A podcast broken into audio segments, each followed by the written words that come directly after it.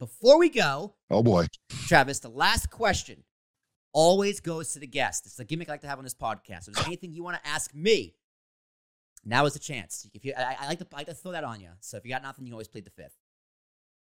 Okay, I got, I got one for Please. you, Will. When you listen to a podcast,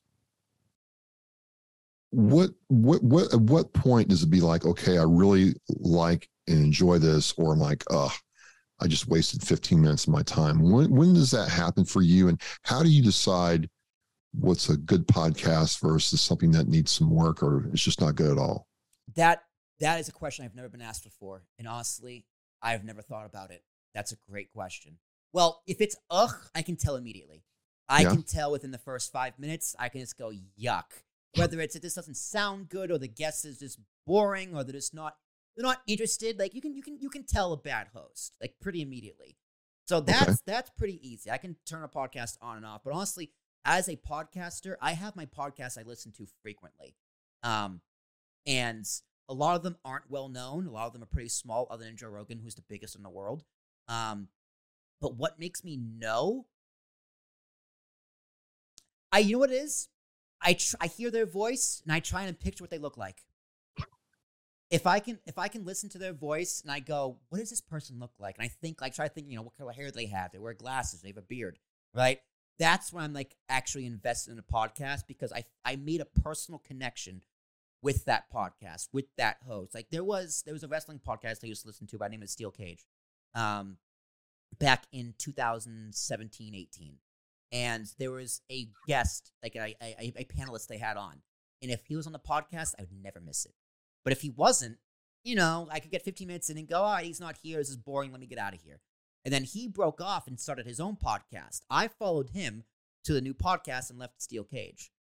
Right? And he still podcasts here and there and whatever. So what what the key to liking a podcast for me is the host. I need to connect with the host. Like, you can have great guests. The guests can be great. But if the host is boring, because they're the staple of the show. Like, you know, yeah. you, can, you can say, you know, Rogan's great, but his guests are better, which is true. But it's his show. I connect with him more than his guests because he's there more. Gotcha. So me as a host, I'm very bombastic. I can be very loud. I can be a little annoying. But someone like you, you're a little more quiet and reserved. If you notice, I try kind of trying to I try to tone it down a little bit when I ask my questions. No. Not be all over the place and loud. Whereas that's some of my other podcasts. So I do that to try and, you know, get on your level. So that's a great question. Like, what makes me fall in love with a podcast? It's it's the host. I try and picture what they look like. And, you know, it's always something I'm interested in. If it's wrestling, if it's movies, if it's, you know, any of the above. But it's very it's very hard for me to listen to a new podcast because yeah. my time is valuable and I take listening to podcasts very seriously.